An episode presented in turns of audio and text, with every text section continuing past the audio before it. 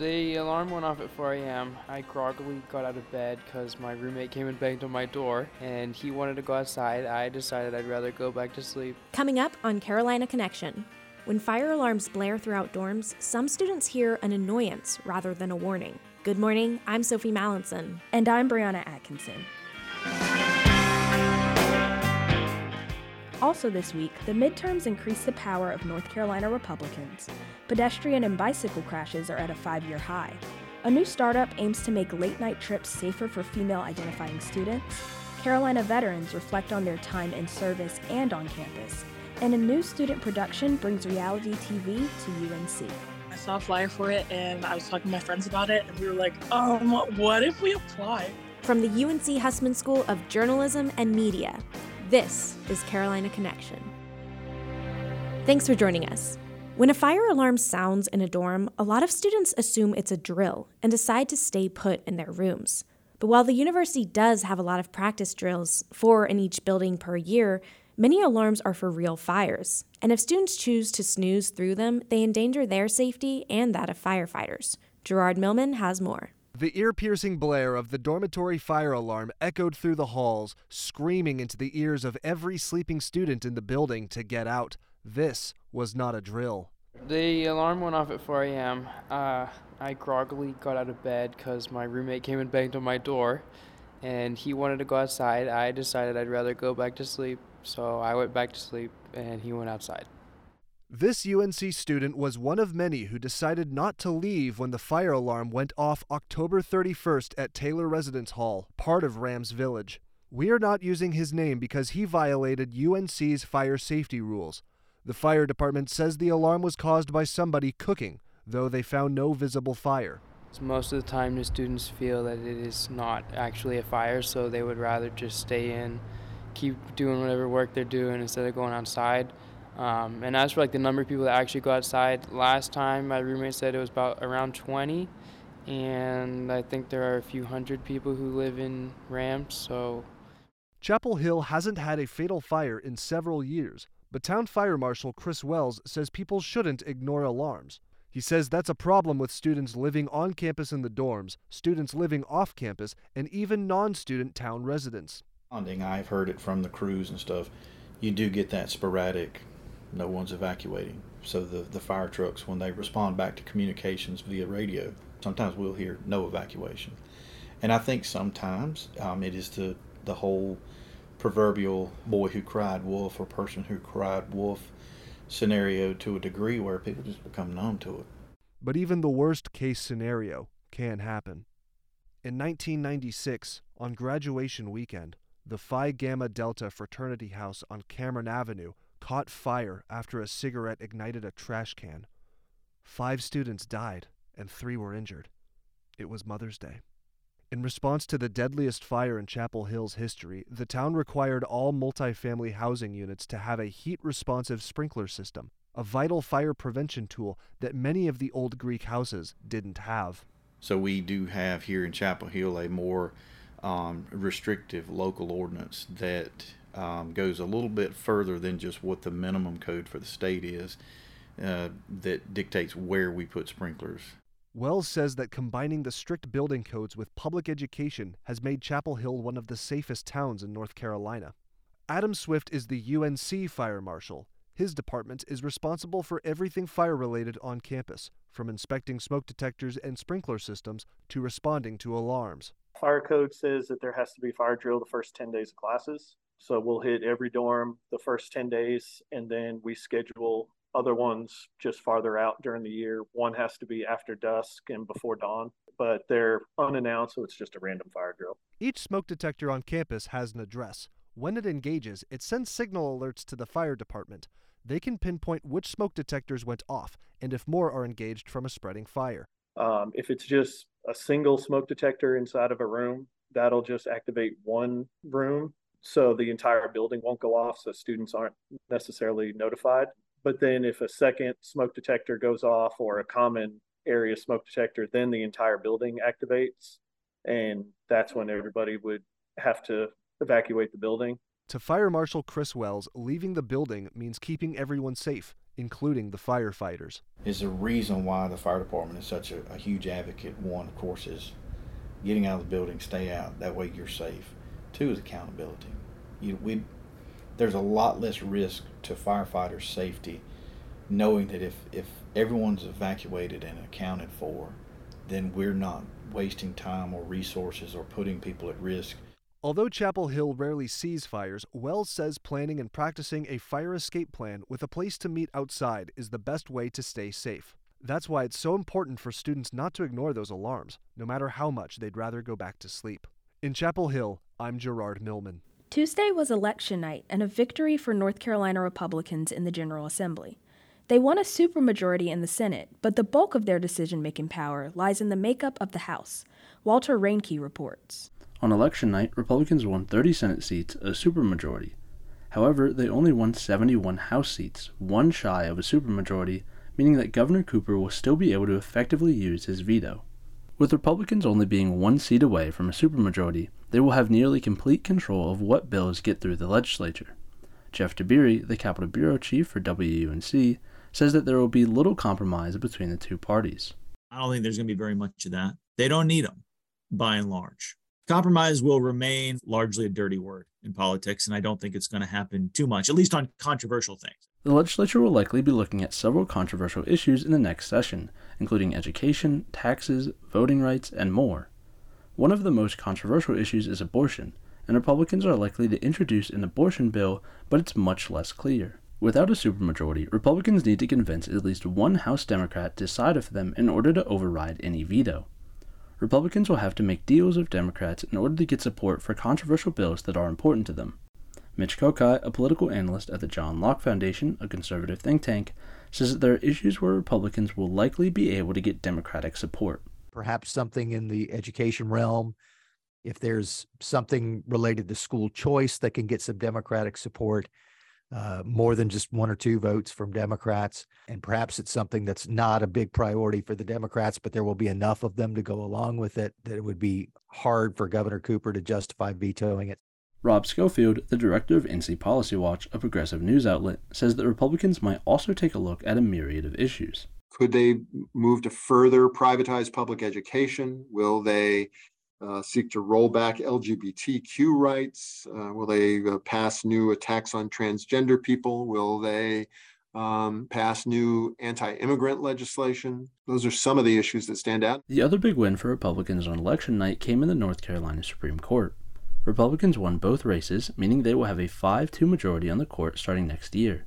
Democrats will not have a chance to take back the court until 2028, the next time Republican justices will be on the ballot. The biggest case the Supreme Court will likely face next year is redistricting. The legislature is required to draw new congressional maps next year, and it is likely that they will be challenged up to the Supreme Court. North Carolina's congressional delegation currently sits at 7 7, but Republicans will likely draw new maps that will give them at least 10 seats in Congress. They may also attempt to redraw state legislative districts. Tiberi says 2023 could also see the reemergence of cases that were previously decided, such as voter ID and Leandro, a recently decided education funding case, which are likely to make their way back to the Supreme Court again. Lawyers are going to find a way to get things back before the Supreme Court. Many, if not all, of the, the things that have been done recently by this court could very well be reversed in part or in large part by the next Supreme Court. With Republicans taking control of the Supreme Court and increasing their majorities in the legislature, analysts say that it will be up to Governor Roy Cooper and Attorney General Josh Stein to be the last line of defense for Democrats. In Chapel Hill, I'm Walter Reinke. As UNC continues to struggle with its racial history, the Board of Trustees has approved a new policy concerning campus markers. The university has already approved one new marker that will commemorate the spot where a black resident of Chapel Hill was stabbed in 1970. But board members expressed some concern about future markers. Tejon Wilson has more. The discussion at Thursday's Board of Trustees meeting follows an earlier decision by the board to erect a marker for James Cates, a black Chapel Hillian who was stabbed outside the student union 52 years ago. Cates was attending a dance marathon when a fight broke out. Members of a white supremacist gang were charged with murder, but acquitted by an all white jury. But Provost Chris Clemens says UNC policy doesn't technically allow a marker like that on campus, so the trustees revised the policy. The Cates memorial is not really covered in the language of that policy. So all we were trying to do today is align the policy to that practice by putting in one little change which says if they choose to, the Board of Trustees uh, can name memorials after historical events in the life of the university, um, which the killing of Cates was. But trustee Marty Kotis raised concerns about the policy. He worried that the historic markers could become rallying spaces for groups that could distract from the university's educational mission. We're not a museum in a lot of ways. We are uh, here to provide the benefits of the university to the people of the state. And I just want to make sure that we stay um, true to that kind of core educational mission and protecting our students. For now, UNC has no definite plans for markers other than the one for Cates. And UNC freshman Jess Fode, who was at the board meeting, said the discussion on the policy was quick and did not go into depth. And she says the new policy, allowing markers for historical significance, is vague. I guess that means that there are there's some part of history that's not significant. So what are we saying is a significant part of Carolina's past, and thus we will memorialize it. Provost Clemens says UNC is continuing to examine renaming campus buildings that are currently named for white supremacists. Four buildings have been renamed so far. A chancellor's committee has recommended renaming several more, but Clemens does not have a timeline on when the board might consider that recommendation. He adds that it isn't an effort to erase history, but to stop memorializing the history that the Board of Trustees may not be proud of. In Chapel Hill, this is Tajon Wilson. New bike lanes have been rolling out around Chapel Hill. The change comes after a notable increase in biking and pedestrian crashes over the past five years. Nayeli Jaramillo Plata reports. September 27th was a busy day on campus. There was a sea of Carolina blue as people walked towards Kenan Stadium Wait. to watch UNC play Notre Dame. Around 2 o'clock, Natalie Tunstra, a UNC junior, was riding her bike to the stadium to work the concession stand when she was forced to abruptly hit her brakes when a light turned red and she tumbled off her bike. She pointed towards South Road near Kenan Science Library where it happened. So this is the road that I had my accident on. There's not a bike lane on this road. And like so many I've seen like five cyclists like in the past 5 minutes. She still has scabbed and bruised hands. She said at the time she thought those were her only injuries. But the scariest part was they couldn't get an ambulance because it was game day, so they couldn't get an ambulance through here.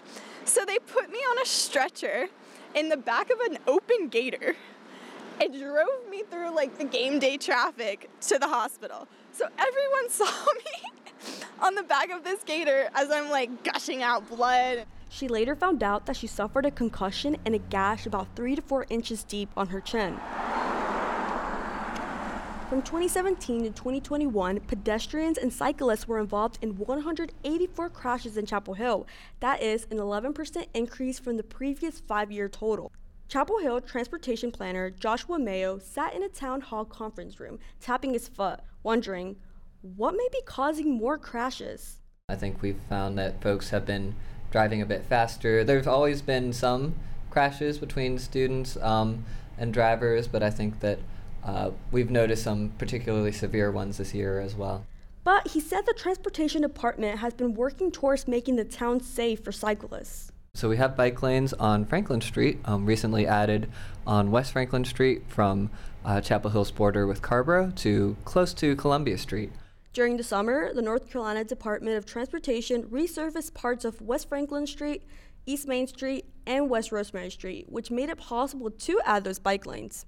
The process of adding those bike lanes um, was a little bit of a long one. But the Transportation Department is not stopping there. It hopes to add bike lanes on UNC's campus that connects to Cameron Avenue. Um, right now, there's a big project on Cameron Avenue, so a lot of water and sewer work is being done. Um, and when we come to repave the road, uh, there's an opportunity to add more space for bikes and to make it a better bike lane facility to look at options for getting it all the way to campus because right now it ends a little bit short of it.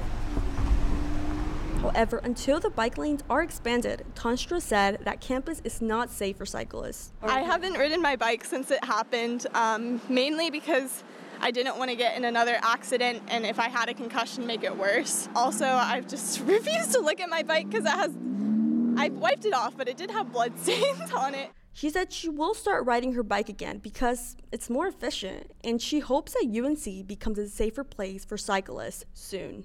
In Chapel Hill, I'm Nayeli Jaramillo Plata.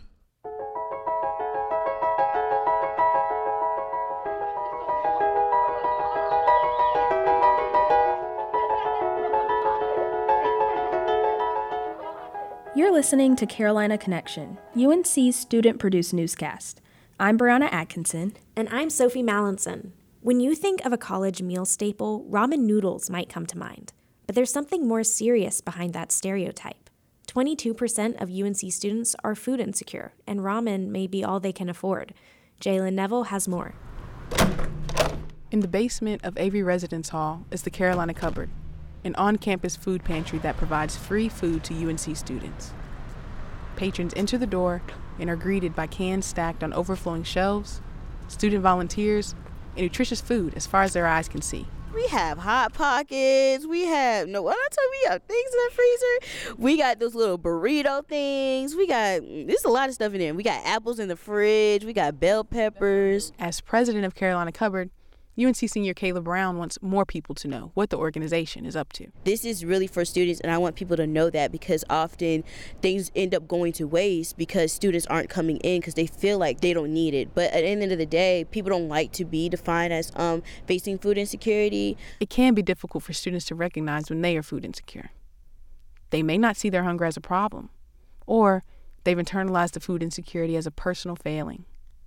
Some students even avoid asking for help when faced with a shortage of food. Although it is a problem on our campus, and I feel like people shouldn't feel shamed or anything when it comes to that because I have faced food insecurity like plenty of times, and it's like I didn't like shame, feeling the shame in myself to do that. So I kind of want to educate people that food insecurity doesn't mean that you're poor, this is that. And we're college students. We don't got money like that. You know what I'm saying? If you have difficulty accessing meals, have to share or cut meals, or consistently miss a day or two of the same meal, then you have experienced food insecurity.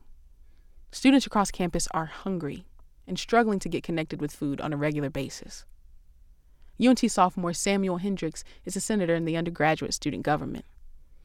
He's become more knowledgeable on the realities of food insecurity at UNC as the issue hits closer to his home. Personally, I've witnessed friends who don't have a meal plan and they're like relying on their own means. And then they're like, oh, well, something happened with my car. Now I can't pay for food this week and I'm living off a loaf of bread. Many students have come to see the symptoms of food insecurity as part of the normal college experience. I think there's a lot of pride that comes from it. Um, just as, as college students, that we don't really want to ask for help. So I think it's a lot for students to number one, admit it, and number two, kind of understand what it actually means. But for so many people, they think, oh, this is just part of college, and it's not. Carolina Cupboard President Kayla Brown says her organization offers relief through their food assistance. She hopes more students take advantage of the fully stocked fridges and shelves. Meal plans expensive. Some people, the dining halls may close at certain times. Students have to study. So this is where like Carolina Cupboard steps in and helps students as well so they can get their groceries when they can. With food costs in our state continuing to rise, the cupboard encourages more students to rely on the pantry as a consistent food source. From Chapel Hill, I'm Jalen Neville. Veterans Day was yesterday, and for some UNC students, it's a time for reflection. Reagan Allen talked to UNC student veterans about what the day means to them, how they celebrate, and life as a veteran and a Tar Heel. UNC's student body includes about 250 veterans. Among them is Zachary Marchand, a Peace, War, and Defense and Global Studies major. He joined the Marine Corps in 1996, the Air Force in 2002, and retired in 2018.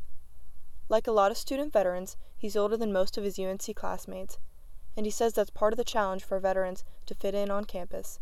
It's difficult for for people to kind of integrate into a new community that you're you've been outside of for a long time. You know, it's kind of weird kind of coming back in the classroom and you, maybe it's a little bit of pressure you're putting on yourself, but having that center where you can go down and be around, you know, people that have at least a shared understanding of your background and your experiences and some of the stuff you've been through, it does help. I spoke to Marchand about what Veterans Day means to him. I think Veterans Day is mainly a, a time for me to reflect on on the friends I've lost. You know, um, kind of you know the situations that have led to, to where I'm at now, um, the sacrifices that my family's had to make. Aaron Hall is pursuing a master's degree in public health with a concentration in leadership and practice. He joined the Army in 2005 and is still in it today. Veterans Day has always been a time for me to remember um, those who came before me.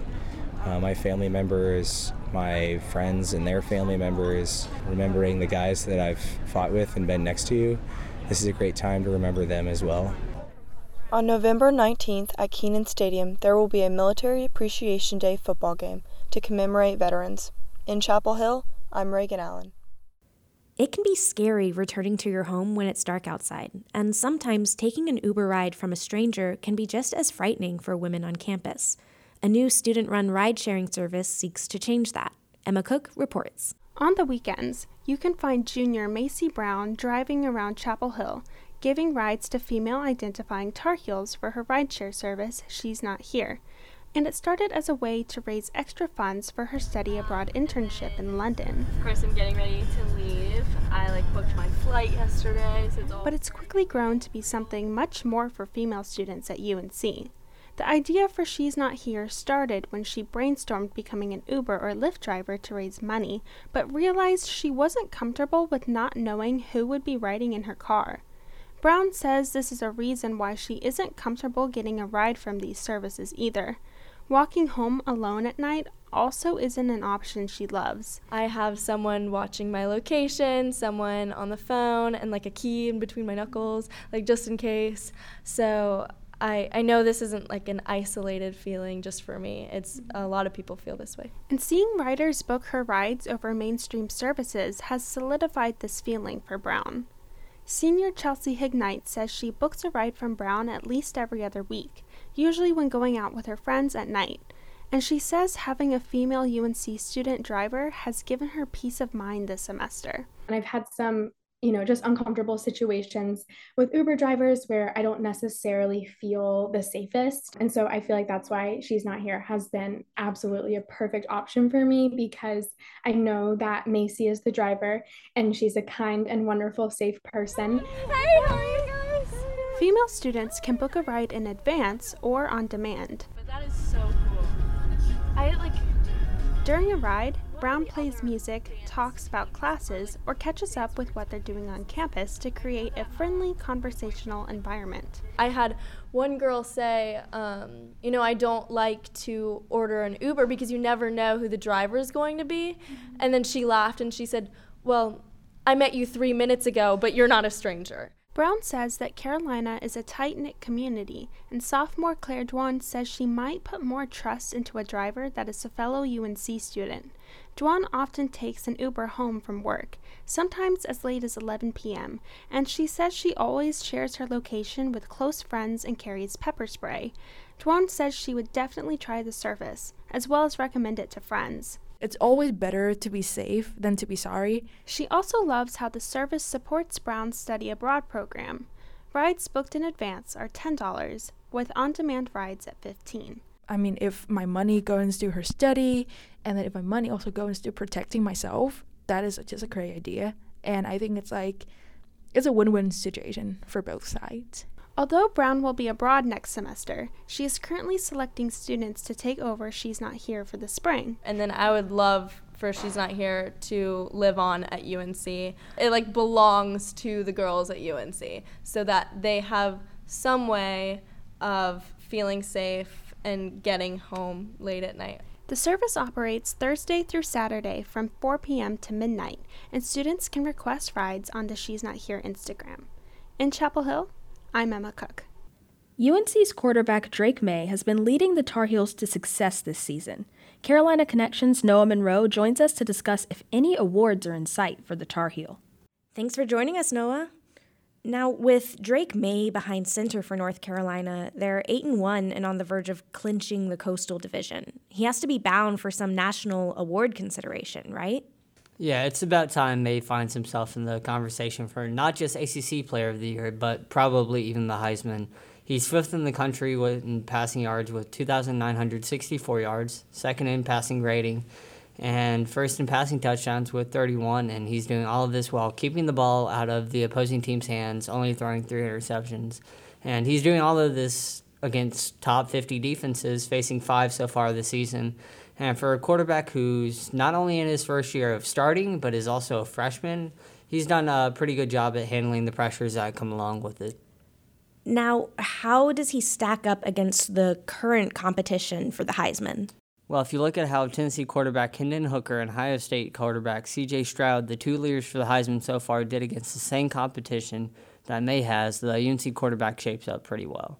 Stroud played against Notre Dame to open the season, in which the Buckeyes got the win, and Stroud threw for 223 yards as well as two touchdowns. Meanwhile, Maye against the Fighting Irish threw for 301 yards and five touchdowns, but UNC lost as the Fighting Irish did whatever they wanted to do against the Tar Heel defense. Uh, Hooker played ACC opponent Pittsburgh in week two, and he did pretty well for himself uh, 325 passing yards and two touchdowns. Maye against the Panthers threw for an astounding 388 yards and five touchdowns. Just a pretty great all around game for him.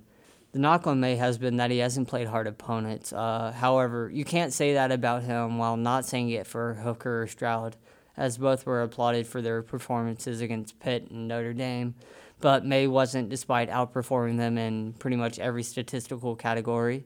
And Maye's played pretty extraordinarily this year, uh, but with UNC playing Wake Forest today and NC State on Black Friday, Maye will need to keep up his performances if he hopes to be at the Heisman ceremony in New York in December. Great. Well, thanks again for joining us, Noah. Thanks for having me. Finally, this week, many college students watch reality TV from their dorms, but some students got a chance to live the experience in student television's new show, Head Over Heels. Madison Ward has more. Senior Nicole Moorfield is the producer of Head Over Heels. She said she came up with the concept for the show after watching The Bachelor her freshman year of college. She said after doing research, she realized there was a lack of a student version of The Bachelor, so she led the charge to create one. We really just wanted to make something that was lighthearted and fun and was an opportunity for students to connect after the pandemic. Hey contestants, how are we feeling? Yay! UNC Student Television created the show. STV is a student run television station and one of the largest media organizations on campus. The show can be viewed on their YouTube channel. Moorfield said students were cast for head over heels after an extensive selection process that aimed to be representative of UNC students.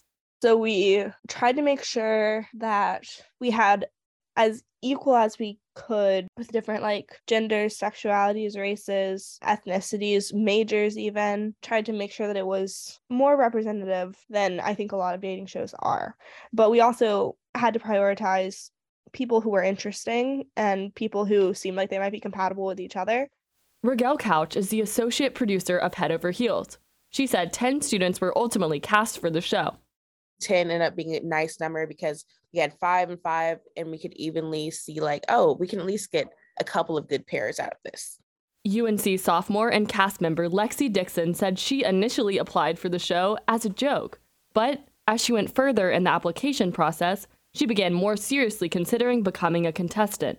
I saw a flyer for it and I was talking to my friends about it, and we were like, um, what if we applied? Dixon said she unfortunately did not find like on the show. I'm not really sure I made like a really genuine connection with anybody. But then again, it was only two, we only filmed for a weekend. So um I don't want to give any spoilers, but I am not dating anybody now currently. there will be 3 episodes of this season's show. The first episode premiered on October 15th and was filmed at the Campus Y. The following episode is aimed to be released this month. Each episode will be approximately 20 to 25 minutes. But it's reached a whole brand new audience because I think it really resonated with people. And I think I saw some of that at the premiere. I think people were really happy with how it turned out. Lead editor and sound mixer Tyson Edwards said the premiere of the show was widely successful and well received by viewers. I think it's at 800 or something views now. I think maybe a little less, 700 or something, which is absolutely un- unheard of. It was unexpected for us because uh, from my previous years at student television, the show's usually maxed out at maybe 200 views. Edward added the show surpassed other STV shows in terms of online viewership. Reporting from Chapel Hill, this is Madison Ward. And that's it for this edition of Carolina Connection, a production of the UNC Hussman School of Journalism and Media. Our technical director is Layla Pakamian. I'm Brianna Atkinson. And I'm Sophie Mallinson. You can hear more of our stories at carolinaconnection.org or wherever you get your podcasts. Follow us on Twitter and Instagram at UNC Connection and on Facebook at Carolina Connection. Thanks for listening.